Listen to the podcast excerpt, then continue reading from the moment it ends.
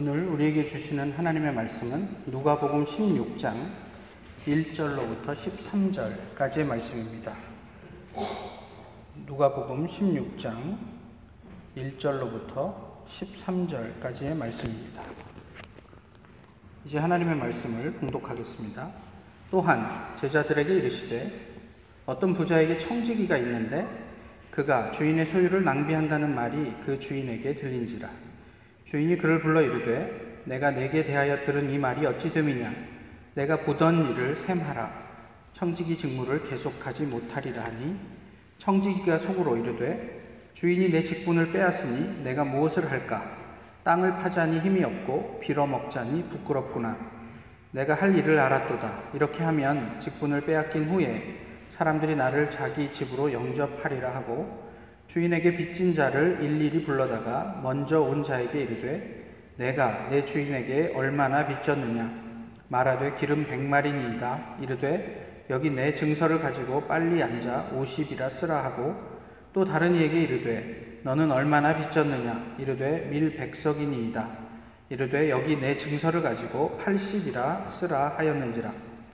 주인이 이 옳지 않은 청지기가 이를 지혜 있게 하였으므로 칭찬하였으니 이 세대의 아들들이 자기 시대에 있어서는 빛의 아들들보다 더 지혜로움이니라. 내가 너희에게 말하노니 불의의 재물로 친구를 사귀라. 그리하면 그 재물이 없어질 때에 그들이 너희를 영주할 처소로 영접하리라. 지극히 작은 것에 충성된 자는 큰 것에도 충성되고 지극히 작은 것에 불의한 자는 큰 것에도 불의하니라. 너희가 만일 불의한 재물에도 충성하지 아니하면 누가 참된 것으로 너희에게 맡기겠느냐?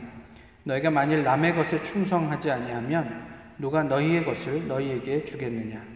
집 하인이 두 주인을 섬길 수 없나니 혹 이를 미워하고 저를 사랑하거나 혹 이를 중히 여기고 저를 경히 여길 것임이니라. 너희는 하나님과 재물을 겸하여 섬길 수 없느니라. 아멘. 지난주에 저희가 그 누가복음 15장의 말씀을 통해서 어, 남겨진 99마리에 대해서 좀 이야기를 해보았습니다. 99마리는 한쪽 편에서는 바리새인과 서기관들로 대표되는 사람들이고요. 또 다른 측면에서는 제자들, 어, 예수 그리스도를 믿고 성숙한 그 제자들을 포함하고 있다고 말씀을 드렸죠. 근데 조금 더 생각을 해보면 예수님께서 들에 놔두고 떠나서 신뢰할 만한 아흔, 아흔 마리였다고 생각을 하면요. 이 아흔 아홉 마리는 사실 들에 남아있을 수 없는 어, 존재들입니다. 다시 이야기하면 예수님께서 잃어버린 한 마리를 찾아서 떠났던 것처럼 이 아흔 아홉 마리도 잃어버린 그 한 마리를 향해서 자기들의 사역들을 시작했을 것이기 때문에 그런 거죠. 그렇게 생각을 하면 결과적으로 우리의 남아있게 되는 99마리는 사실 바리새인과 서기관들밖에 없는 것이고요. 또 다른 측면에서 이야기하면 궁극적으로 이 바리새인과 서기관들은 예수님이 신뢰하는 신앙인들의 사역의 대상인 것이죠. 어, 오늘 본문의 구절들로 저희가 좀 이야기를 해보면 이 99마리 그 바리새인이든 그것이 제자든지 간에 오늘 본문은 그것을 구별하고 있는데요. 어, 바리새인과 제자로 구별을 합니다. 사실 누가복음 15장은 바리새인과 서기관들에게 하신 말씀이고 오늘 본문은 또 제자들에게 이르시되 하면서 오늘 본문의 이야기들을 시작을 16장을 시작하셨거든요. 그 두 부류가 이제 구별이 되고 있죠. 또 뒤쪽에 가면 사람 앞에서 스스로 의롭다고 하는 사람들과 너희들이 공히 하나님 앞에 서게 될 것이다. 뭐 이렇게 하시면서 자칭 의인과 아, 예수님의 제자들을 구별하고 있고 또 이 세대의 아들들과 빛의 아들들로 오늘 본문은 이렇게 두 부류의 사람들을 묘사하고 있습니다. 누가복음 15장으로부터 오늘 본문이 이어지고 있는데 누가복음 15장의 관심은 무엇이었습니까? 특별히 탕자의 비유와 관련해서 탕자의 비유에서 우리가 통상 이 탕자의 비유의 가장 주된 관심이나 핵심적인 이야기는 무엇이라고 생각을 하십니까? 이른 아들을 기다리는 아버지 사랑. 그게 틀렸다고는 얘기할 수 없지만 사실은 누가복음 전체를 놓고 우리가 좀 생각을 해보면 어쩌면 가장 중요한 단어는 기쁨이 아닐까 싶어요. 그러니까 잃어버린 것을 찾은 기쁨. 죽었다고 생각했던 아들을 다시 만나게 된 기쁨. 그렇게 보면 누가복음 15장에서 탕자의 비유는 아버지의 사랑보다는 아버지의 기쁨에 초점을 맞추면 어, 좋지 않을까 싶습니다. 이 아버지의 기쁨은 잃었다고 생각한 그렇지만 돌아오기를 간절히 바란 바랬던 아들의 귀가에 근거합니다. 그 기쁨은요 세상의 가치를 초월하는 행동을 유발했죠. 어, 사실 탕자의 귀향이라고 표현하기도 하지만 그 귀, 귀가와 함께 아버지는 뭘 해야 되냐면 지난 시간 왜 그렇게 철없이 행동했는지 신문해야 돼요. 그리고 그에 따르는 책임을 물어야 마땅했던 것입니다. 그런데 생명을 얻은 기쁨은 그 모든 것을 초월해서 아무런 조건 없이 그냥 사면 복권을 하는 그런 어떤 그 자리에 가게 만들었던 거죠. 이것을 옆에서 보던 마다들은 굉장히 못마땅하게 여겼죠. 그런데 오늘 우리 안에 이런 기쁨이 있는지 궁금합니다. 우리에게 이런 기쁨이 있다면, 아니, 없다면, 이것은 혹 우리가 치르고 있는 많은 신앙과 종교적인 행사가 생명을 향하기보다는 어쩌면 하나의 습관 때문에, 어쩌면 우리를 드러내기 위함에 초점이 맞추어져 있기 때문은 아닌지 모르겠습니다. 혹 우리의 영적 관심이나, 아, 우리의 영적 관심이 나 자신에게 또는 나의 유익에 너무 집중되어 있기 때문은 아닌지 모르겠는 거예요. 사실 많은 이야기들을 나누지만 한국 교회에서 찾아보기 어려운 게 뭐냐면 아, 교회를 안 다니던 분들이 교회에 오는 것을 찾아보기 어려운 거예요. 아주 제한적인 경우를 제외하고는. 그러니 생명을 얻게 된 기쁨을 교회에서 경험할 기회가 그렇게 많지 않겠죠. 그게 고작 우리가 뭐 좋아한다고 해봐야 아, 교인이 좀 많아졌네? 그런데 알아봤더니 이게 다 옆에서 믿고 신앙생활 하던 분들의 수평 이동에 지나지 않았어요. 근데 우리가 즐거워하는 것이란 이제 그 정도의 수준을 벗어나기가 쉽지가 않더란 말이에요. 왜냐하면 정말 하나님을 알지 못하는 사람들이 하나님을 알게 되는 그래서 어, 영생을 얻고 또 그 안에서 성숙해가는 그 기쁨을 우리가 누리기가 상대적으로 쉽지 않아졌습니다. 이런 경향들은요, 우리가 성경을 읽을 때도 그대로 반영이 되는 게 아닌가 싶습니다. 오늘 본문을 한번 좀 보시죠. 사실 불의한 청지기에 대한 이야기는 아, 많은 분들이 어려워하는 본문 가운데 하나입니다. 그런데 본문 가운데 이제 오늘 1절은 그렇게 시작하죠. 이 청지기가 아, 주인의 재물을 낭비한다는 소리가 주인의 귀에 들린 거예요.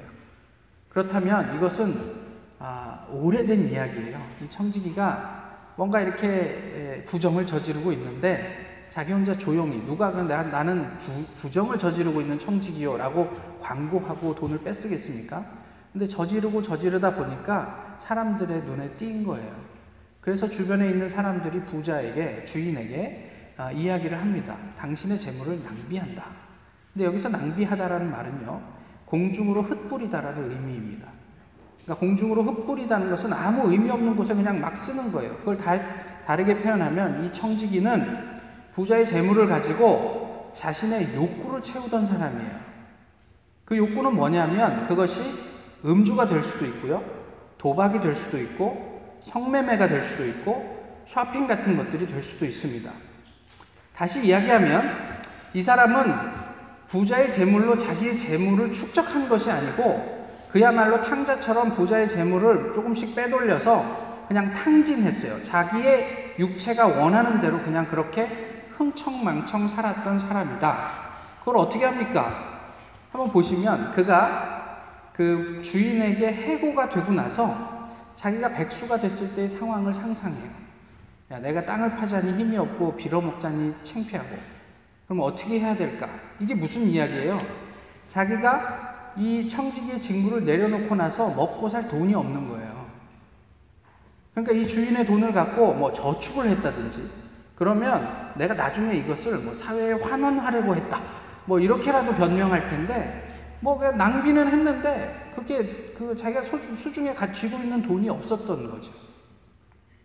그야말로 공중으로 그 돈을 다 흩뿌려 버렸습니다. 이의 주인은 이렇게 이야기를 하죠. 너의 보던 일을 셈하라. 그렇게 명령을 하고 너는 이제 더 이상 이 일을 하지 못하게 될 것이다. 그러니까 해고 통보를 합니다. 여기서 셈하다가 무슨 단어인지 아세요? 뭐 물론 모르시겠죠. 근데 우리가 알고 있는 단어입니다. 셈하다가. 어, 저희가 헬라어 단어를 몇 개 알지 안, 모르, 뭐몇 개밖에 모르지만 정말 유명한 단어인데 혹시 때려서 맞추실 수 있습니까? 찍어서. 예, 로고스라는 단어예요. 예, 너의 일을 로고스 하라. 이런 의미예요. 이게 로고스가 무슨 의미입니까? 말하다 이런 뜻이에요. 그죠? 그리고 어, 예수님의 말씀을 이야기할 때도 로고스라고 그러고 요한은 그 로고스를 예수 그리스도를 지칭하는 말로도 사용하기도 했습니다. 근데 이 로고스의 말 뜻 가운데 뭐가 있냐면 이성적으로 정신적인 사고 능력 또는 심사숙고하다 이런 의미가 있어요. 그러면 이 주인이 이 청지기에게 무슨 얘기를 했냐면 그러니까 네가 지금까지 하던 일을 잘 심사숙고해 봐라. 어떤 일을 했는지 잘 한번 돌아봐라. 한번 너 스스로를 성찰해 봐라. 이런 의미를 그 속에 담고 있는 거예요. 잘못한 사람이에요. 그죠? 그러면 그냥 한 칼에 쳐내면 됩니다. 넌 내일부터 출근하지 마. 이러면 됩니다. 그런데 네가 이제까지 하던 일을 한번 잘 심사숙고해봐. 왜 주인은 이런 이야기를 했을까? 어, 이걸 어떻게 보면요. 주인이 청지기에게 준 second chance 같은 느낌이에요. 당장에 잘라낼 수도 있지만. 그래서 그 모든 업무에서 배제시키고 그에게 책임을 추궁하고 법적인 어떤 그런 대가를 치르도록 처리할 수 있지만 그렇게 하지 않고 그가 뭘 잘못했는지 또 이제 네가 이걸 그만두고 나면 어떻게 살아야 할지에 대해서 한번 잘 계산해 보고 지금 네가 뭘 해야 되는지 한번 어, 생각해 봐라. 주인은 이 불리한 청지기에게 그런 기회를 주었던 것 같아요. 3절에서 이 청지기가 뭐라고 얘기합니까? 주인이 나를 어떻게 한다고요? 나를 성경책이 없어서 모르세요? 제가 읽어드릴까요? 주인이 속으로 이때 주인이 내 직분을 뭐 어떤다고요? 빼앗았다. 여기까지 지금 아직 정신을 못 차려요, 친구가. 자기는 빼앗겼다는 생각을 하게 되는 거죠. 그래서 내가 이렇게 일을 하자니 힘이 없고, 그 다음 빌어먹자니 창피하고, 어떻게 해야 될까 하다가 4절 처음에 어떻게 시작을 합니까? 아, 내가 뭐라 그래요? 할 일을 알았도다. 이렇게 얘기를 해요. 아, 이제 내가 알았다. 여기서 알았다가 무슨 말일까요? 이건 히브리어로 좀 얘기를 해볼까요? 히브리어 단어 중에 아는 단어가 뭐가 있으세요? 알았다. 뭐 모르는 척 하시지만 야다가 있잖아요. 야다. 이 야다는 무슨 의미라고요? 알다라는 의미인데 예, 부부가 같이 결혼 생활을 하면서 친밀해지면서 경험적으로 서로 알게 되는 암. 그래서 내가 책을 통해서 정보를 어, 습득해 갖고 아는 알미 아니고요. 실제로 내가 그 바닥에서 그냥 산전, 수전, 공중전 다 겪고 나서 체득하게 되는 실제적인 알물 의미해요. 그러면 이 사람이 3절에서는 주인이 나, 나의 잡, 잡을 빼앗았다라고 생각했는데, 오, 이제 내가 깨달은 게 있다. 이렇게 이제 이야기를 하면서 4절을 시작한 거예요. 이제까지 인지하지 못했던 주인을 새롭게 경험하는 순간이라고도 표현할 수 있겠습니다. 나의 불의함이 예수님, 다시 얘기하면 로고스를 만나서 살게 된 변화를 의미해요. 이게 정당한 방법은 아니었는데 그래서 그가 어떻게 하냐면 소작인들을 생각해요. 물론 자기를 위한 일이었습니다. 여기 본문에서는.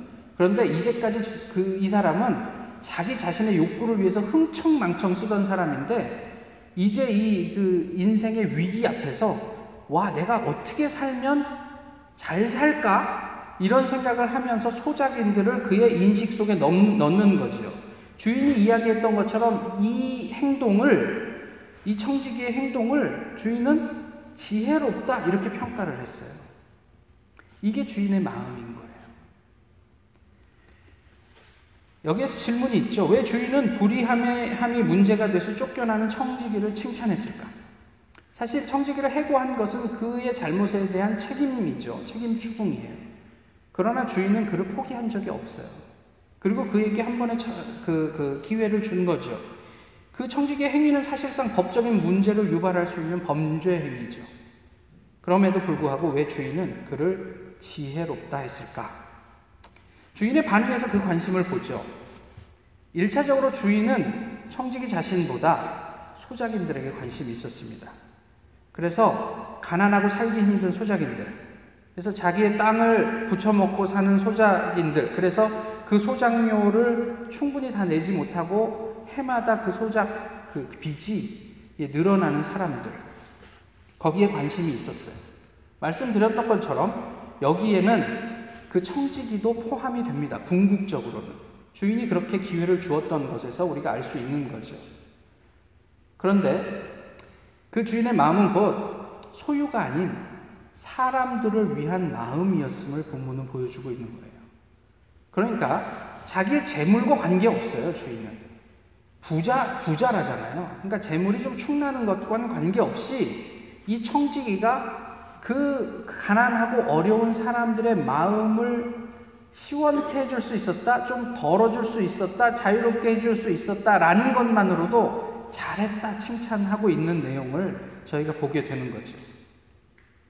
재물의 손해를 봐도 사람을 살리는 삶을 사는 주인, 그리고 그 주인의 마음을 알아차리고 비록 해고되지만 지혜롭다고 얘기할 수 있을지 모르겠어요. 그런데 지혜롭게 처신한 청지기에 대한 이야기가 오늘 본문의 말이에요.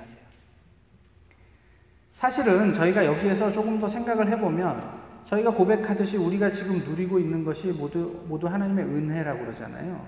그럼 다시 얘기하면 우리가 지금 소유하고 있는 모든 것은 하나님의 것이고 그 하나님의 것이라는 것의 표현으로 우리가 10의 1을 떼어서 하나님께 드리는 거죠. 그러면 하나님께서 10의 9은 너희가 필요한데 필요한 곳에 알아서 써라 이렇게 위임해 주시는 거잖아요. 결과적으로 저희도 하나님의 재물을 맡은 청직인데 과연 우리가 쓰는 재물은 공중으로 흩어져서 없어지는 것입니까? 아니면 하나님의 마음을 헤아리고 사람들과 더불어 그 사람들의 영혼을 살리는 곳에 쓰는, 쓰이는 것입니까?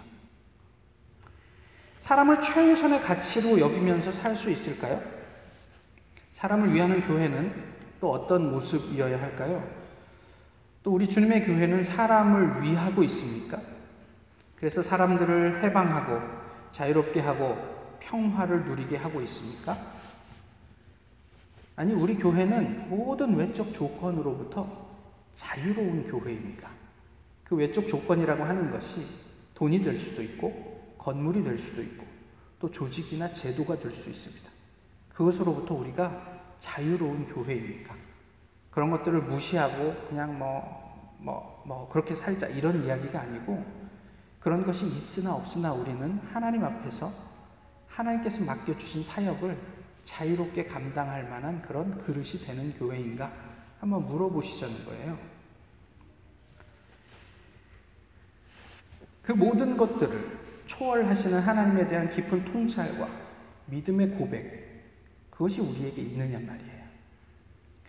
나의 삶은 이웃으로 하여금 안심하게 하고 또 마음 따뜻해지게 하는 삶입니까? 우리의 언행심사가 예수님께서 선언하셨던 것처럼 하늘의 샬롬, 그 평화를, 평화에 집중하고 있는 것입니까? 하지만 유감스럽게도 이게 뭐 제 개인적인 의견이기도 하지만요. 많은 교회는 아, 또 신자들의 모습은 이와는 좀 거리가 있지 않나 싶습니다. 내 마음에 안 들면 비난하고 그리고 가차없이 배제해버리고 이해하려는 노력보다는 판단이 빠르고 또 내면을 살피기보다는 외면에 크게 영향을 받지 않습니까? 또 어떻게든 재정을 확보하려고 하고 교회 건물을 소유하려고 하고 또 재정이 좀 모였다 싶으면 뭐 하나같이 다 수양관을 지으려고 애를 쓰고 부지를 사고 건축을 하고 빚을 지고 또 사람들의 욕구에 부합하는 어, 프로그램을 개발하는데 지치도록 일하는 것이 어쩌면 한국 교회의 모습은 아닌가 싶어요. 너무 바빠서 새벽부터 밤 늦게까지 성경 한 구절 읽고 묵상할 시간도 없는 목사들. 그리고 끊임없이 어딘가로 전화해서 이 플래카드는 디자인이 어떻네 저떻네. 또이이 인쇄물은 왜 빨리 안 나오네. 이런 행정적인 일들을 해야 하는 사역자들. 이 얼마나 비참합니까? 어쩌면 하나님 나라 또는 예수님의 마음은 고사하고 우리 자신을 위해서도 지혜가 없는 것은 아닌지 모르겠어요. 우리의 영혼, 우리의 어떤 어떤 삶 이런 것들이 살아나고 자유로워지는 것에 우리는 너무 미련한 것은 아닌지 모르겠어요. 분명히 진리가 우리를 자유케 한다고 너희가 내 말에 거하면 참 내 제자가 되고 진리를 알게 되고 진리가 너희를 자유하게 한다고 주님께서 로고스로서 로고스를 말씀하고 계셨음에도 불구하고 저희는 일주일을 살면서도 단 한 번도 비참하지만 그 하나님의 말씀 앞에 깊이 들어가서 그 말씀과 더불어 씨름하고 그 말씀의 의미를 헤아려 볼 그럴 여유조차도 없이 산다면 우리 스스로에게도 너무 미련한 것이 아닌가 싶은 거예요. 사실 오늘 본문을 어, 묵상을 하면서 저 자신의 관점이 탕자의 비유에 나오는 형과 별반 다르지 않다라는 것을 새삼 경험하게 됩니다.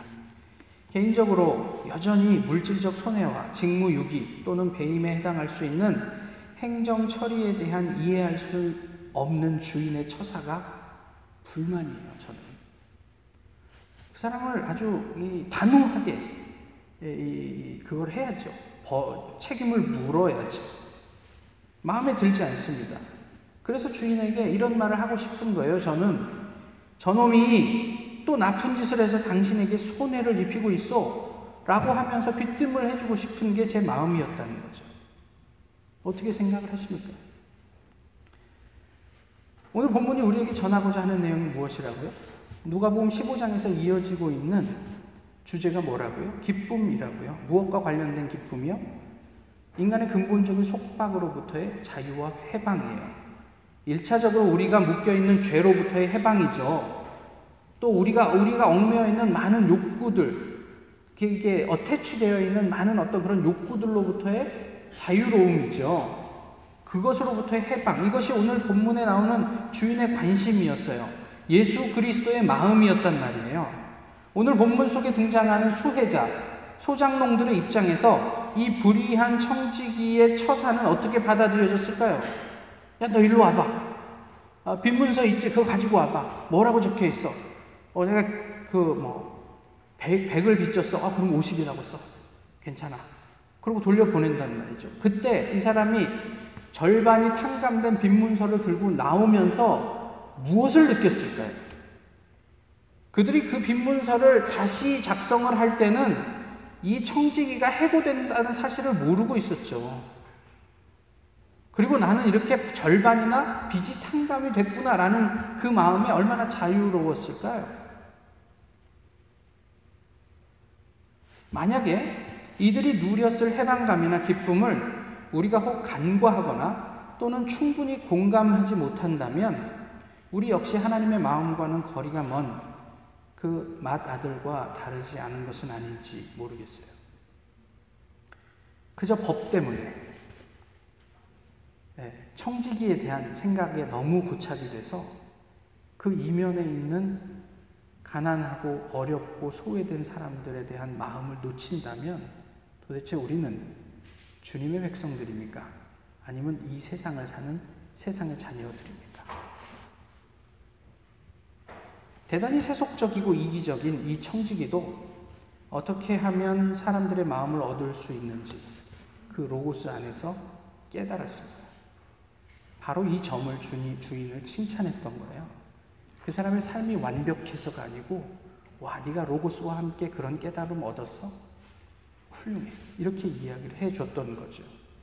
좀 다르게 좀 더 생각을 해보면 이 사람은 자신의 어떤 인생의 위기 앞에서 주인의 배려와 인내 앞에서 예수 그리스도를 만난 사람이에요.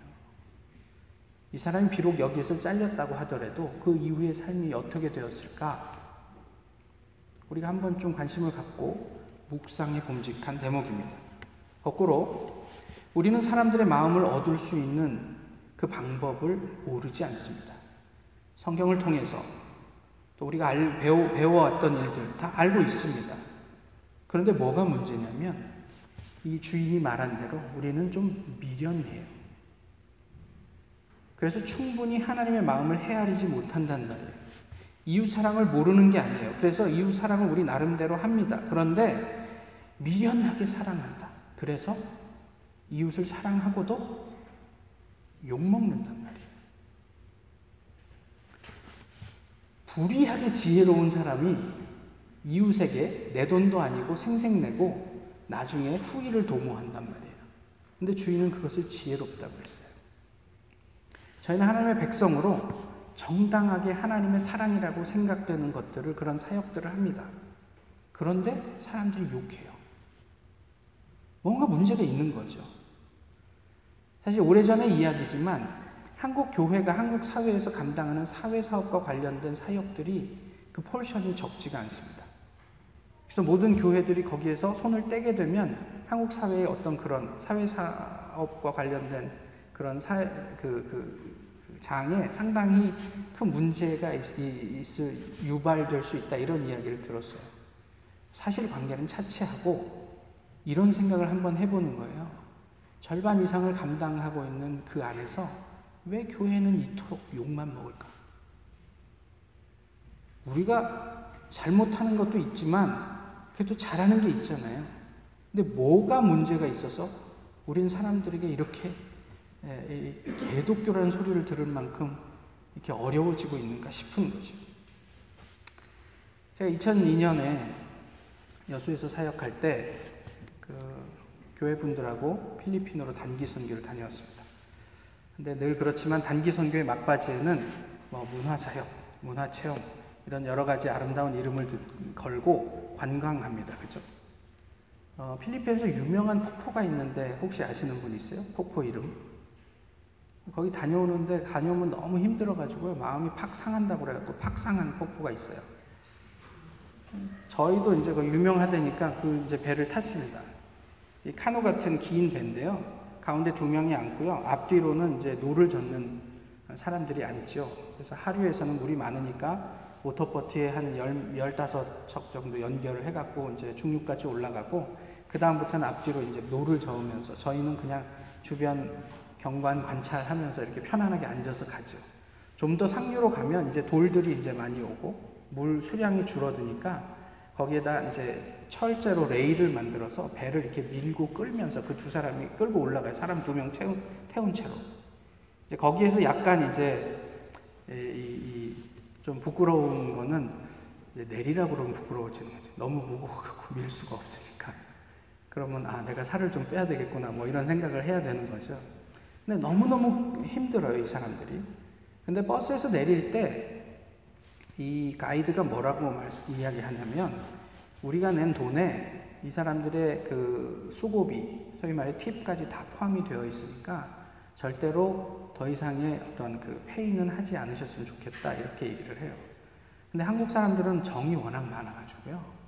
그 고생을 하고 배를 그게 끌고 밀고 거기까지 올라갔다 오는데 내려오면서 팁을 안 줄 수 있는 사람이 그렇게 많지 않아요. 그래서 저희는 소, 저는 이게 시키면 시키는 대로 하는 사람이라 절대로 주지 말아야지. 네, 이렇게 마음을 굳게 먹고 이제 올라가는데 너무너무 그게 힘들어요, 사실. 마음이 자꾸 움직입니다. 그래서 이제 제 안에 원칙을 갖는 거예요. 갔다가 오는 동안에 팁을 달라는 어떤 제스처를 하지 않으면 팁을 줘야지. 이런 생각을 한 거예요.